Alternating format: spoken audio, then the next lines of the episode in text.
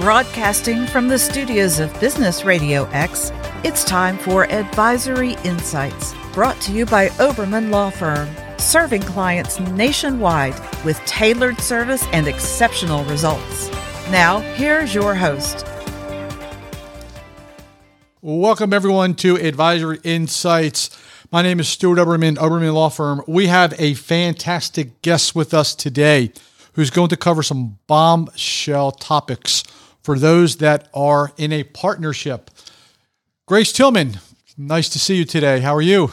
Hi, thank you for having me. I'm doing very well. For those that don't know, um, Grace, Grace is our senior counsel at the firm, handles a lot of litigation, handles a lot of federal compliance issues, um, and loves and adores uh, operating agreements, partnership agreements, uh, everything that makes up a partnership. Now, what we got to take a look at is, you know, we, Grace, you and I say this all the time. It is easy to get into a marriage.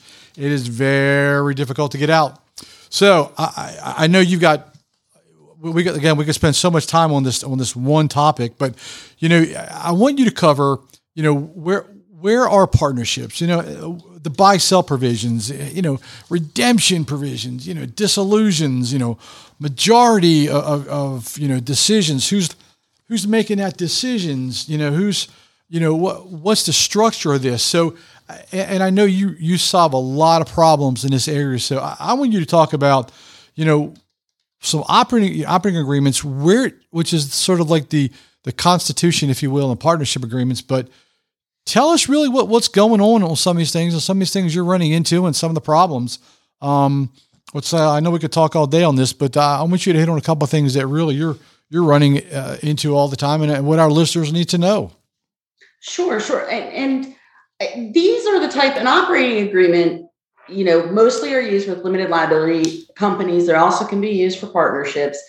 And while they're not required, whenever there are two or more members in an L L C, like I said, like for a partnership, it is strongly recommended that you actually have an operating agreement which lays out what the members' expectations are about what's going to happen running and operating the L L C or partnership. But one of the most overlooked items that actually should be in every operating agreement is your exit strategy. I mean, of course, nobody goes into a business, much like nobody goes into a marriage, thinking that it's going to fail.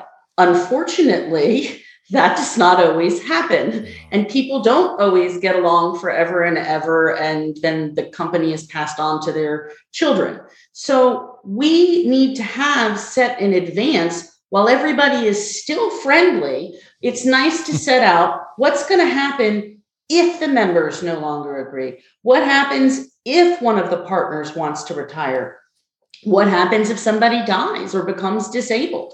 So these are all very important things to consider when entering into a partnership. So some of the things that we see or we wish we would see, because oftentimes, like you said, they come to us because they don't have a provision and people say, well, what do I do now? And now we need to craft this on the back end when people aren't in agreement or friendly, and it winds up costing, I can't even tell you how much more money to do it on the backside, because, you know, if everybody's friendly, we can say, oh, yeah, it's fair. Let's split it this way. But when you're mad at somebody, it's like a divorce and people are fighting over the dishes. Nobody wants the dishes. They just don't want the other person to have the dishes. Yeah. And so that's what we find out here. So here are some provisions we like to see. Some are optional. You can have maybe one or more, but a buy-sell provision, which you mentioned. Buy-sell provisions are kind of like if you have a kid and you have two kids, they both want the cookie and you're asking them to split it. Somebody's going to split it very evenly so that both people get an even share. What it happens is, is one part person, one of the parties offers to either buy the interest of the other member in the company or sell their interest in the company for the same price. So it the offering party sets a price, says to the party that they're trying to buy out, here, I would like to buy your interest uh, for this amount. Now, they're going to give you a very fair and equitable amount because whatever they offered to buy your interest for, they also have to sell their interest at the same price. If the person who receives the offer says, no, I don't want to sell, but I would like to buy you out. That becomes the set price. So again, like I said, it, it becomes a very fair and equitable price because you're not going to offer to buy somebody else out for ten dollars a share if you then had to sell your shares for ten dollars. So you will find um, generally that helps. And the problem is maybe sometimes people don't want to buy or sell. So now we have some other options that are available. And one is a mandatory redemption by the company at a fair market value upon the occurrence of certain events. Fair market value is determined generally by the parties in advance, how they calculate that. Um, it would be a predetermined valuation or formula, such as an appraisal. Um, and usually this is upon the occurrence of a specific event. Let's say somebody wants to retire, or they pass away, or they become permanently disabled. We have a mandatory redemption in those situations at a set value.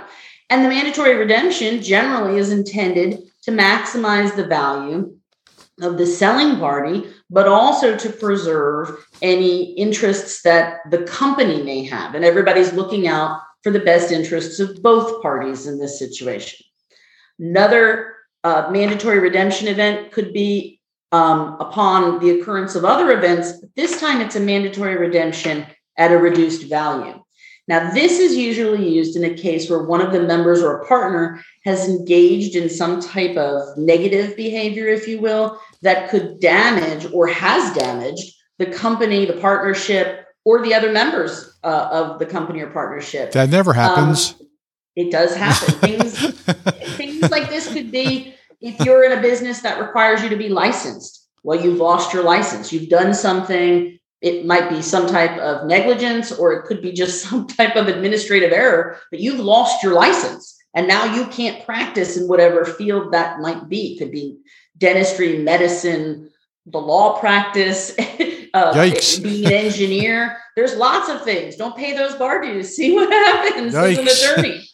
Um, other things that could be, maybe one of the members got arrested or indicted or convicted of a crime, and now you don't want to be associated with them. Or maybe they have materially violated the terms of your partnership or operating agreement.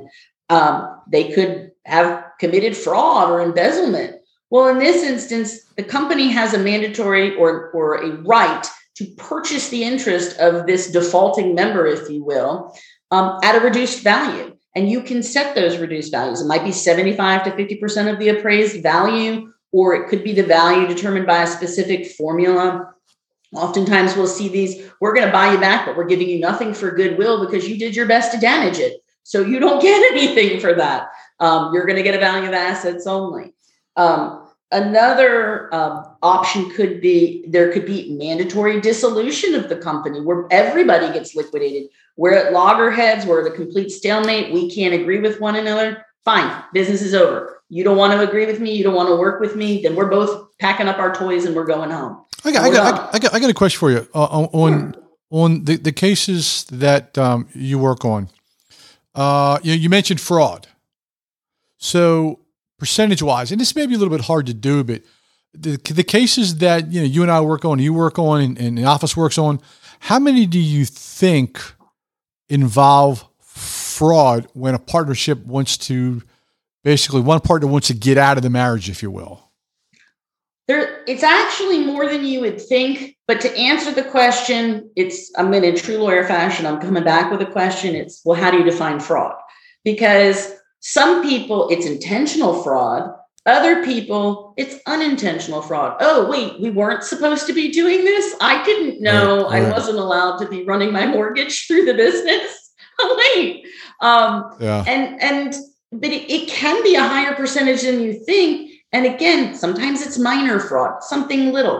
Other times it, it, it's a big deal. It, it, it can be, um, you know, it, it can be something that potentially, again, if you're in a licensed business, could put your license at risk, what your partner's doing, especially if the fraud involves your clients.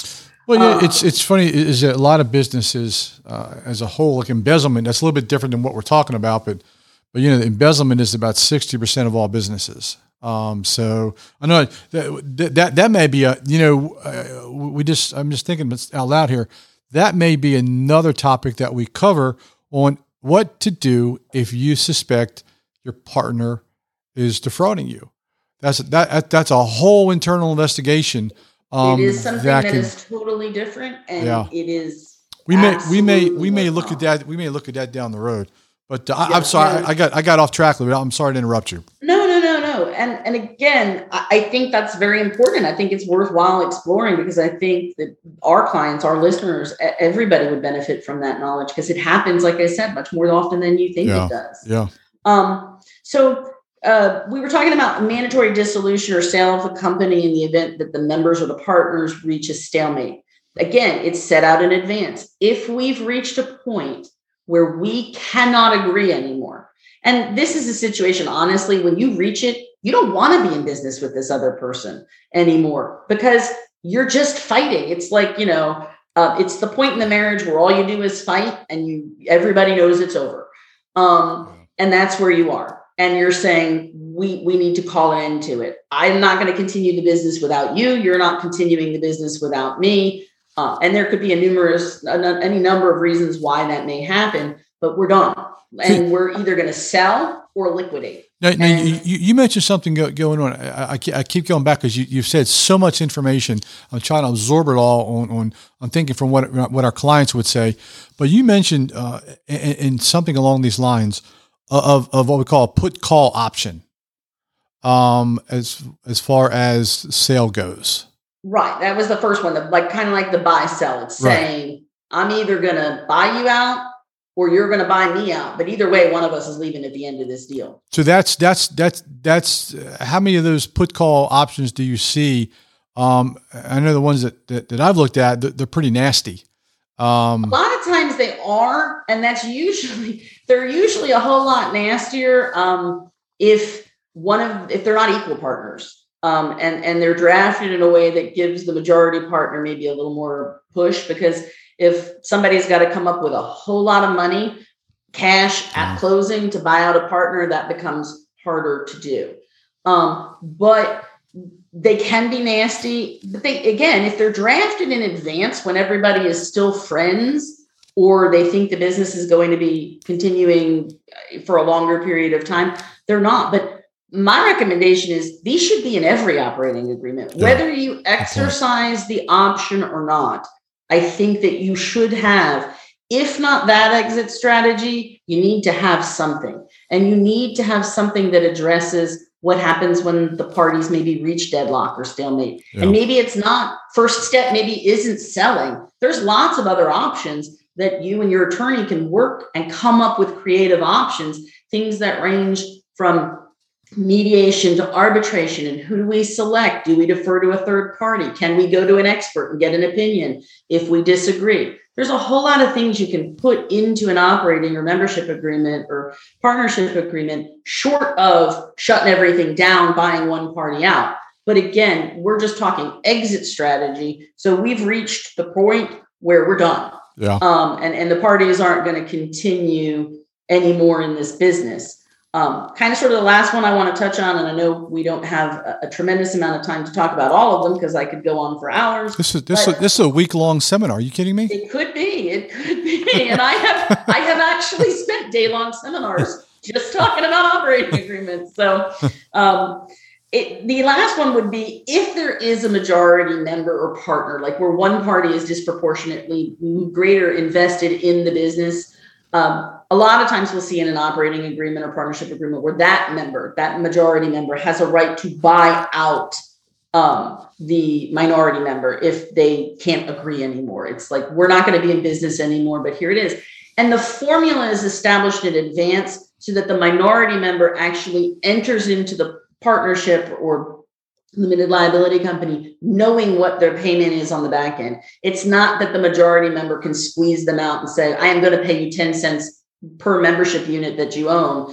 Uh, no, it's going to be some, some version of a more equitable fair market value for the minority member's interest. Yeah. And again, it would be before the minority member entered into the business, they would know what they were getting when they were coming out, yeah. um, if the parties couldn't agree.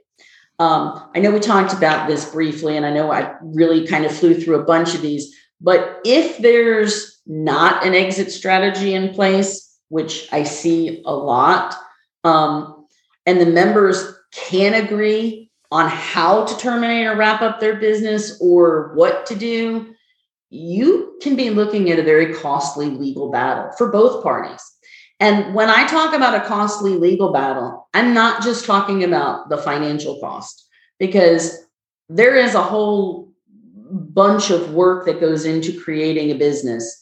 And a lot of that comes with an emotional component. And when you're yeah. watching that be unsuccessful or um, dismantled, there's a cost to that that a lot of people don't don't realize. Yeah. And, and you don't want to be in a position where you no longer wish to be associated professionally with someone and you're forced to still be there. Wow. That's, um, I, I, that's amazing information. Well, well I, I want to uh, mention one other thing is, is that how in tune you are into um, uh, the employment side and partnerships agreements. Um, I know we come to, to the end of, of our podcast for this particular topic, but um, you have a, another um, podcast that you'll be doing for the firm regarding E E O C, and then um, uh, which I, I can't wait to share with our with our um, business partners. Well, there's we have you know local, national, and some global global clients. Um, but you're also speaking on October twenty-seventh for uh, Sherman Atlanta. Um, so that's that's that's that's going to be a great uh, that's going to be a great event. So uh, uh, you know, that that's where you, you know again it's that's a great honor because you, you've been in the forefront of, of what's going on um, as far as employment law goes. And I know you did an enormous job during COVID nineteen, keeping everyone uh, informed by the hour, including us at the firm. So, so, but absolutely. In closing, is there anything you want to add uh, on that ten thousand foot view of getting into a marriage and getting out? Well, it's much like a prenup. If you enter into an agreement or into a business relationship or a romantic relationship, and everybody knows what happens if things go south, you are going to save money. You are going to save time. You are yeah. going to save aggravation. And best of all, you have some certainty. You have, it's, you're not wandering around lost, wondering what happens now. You know right. what happens. Right. Yep. No, perfect. I, I agree. And Grace, thank you so much for joining us today. Um, I can't wait to hear your subsequent podcast on E E O Cs, um, investigations. Um, ladies and gentlemen, thank you for joining us. If you want to reach um, Grace Tillman, please feel free to email her at grace, G R A C E, at oberman law dot com. Phone number seven seven zero, eight eight six, two four zero zero. Thank you again, Grace. It was great having you. Ladies and gentlemen, thanks. Have a fantastic day. And uh, we look forward to our next podcast. Thank you. Thank you for joining us on Advisory Insights. This show is brought to you by Oberman Law Firm, a business-centric law firm representing local, regional, and national clients in a wide range of practice areas, including healthcare, mergers and acquisitions, corporate transactions, and regulatory compliance.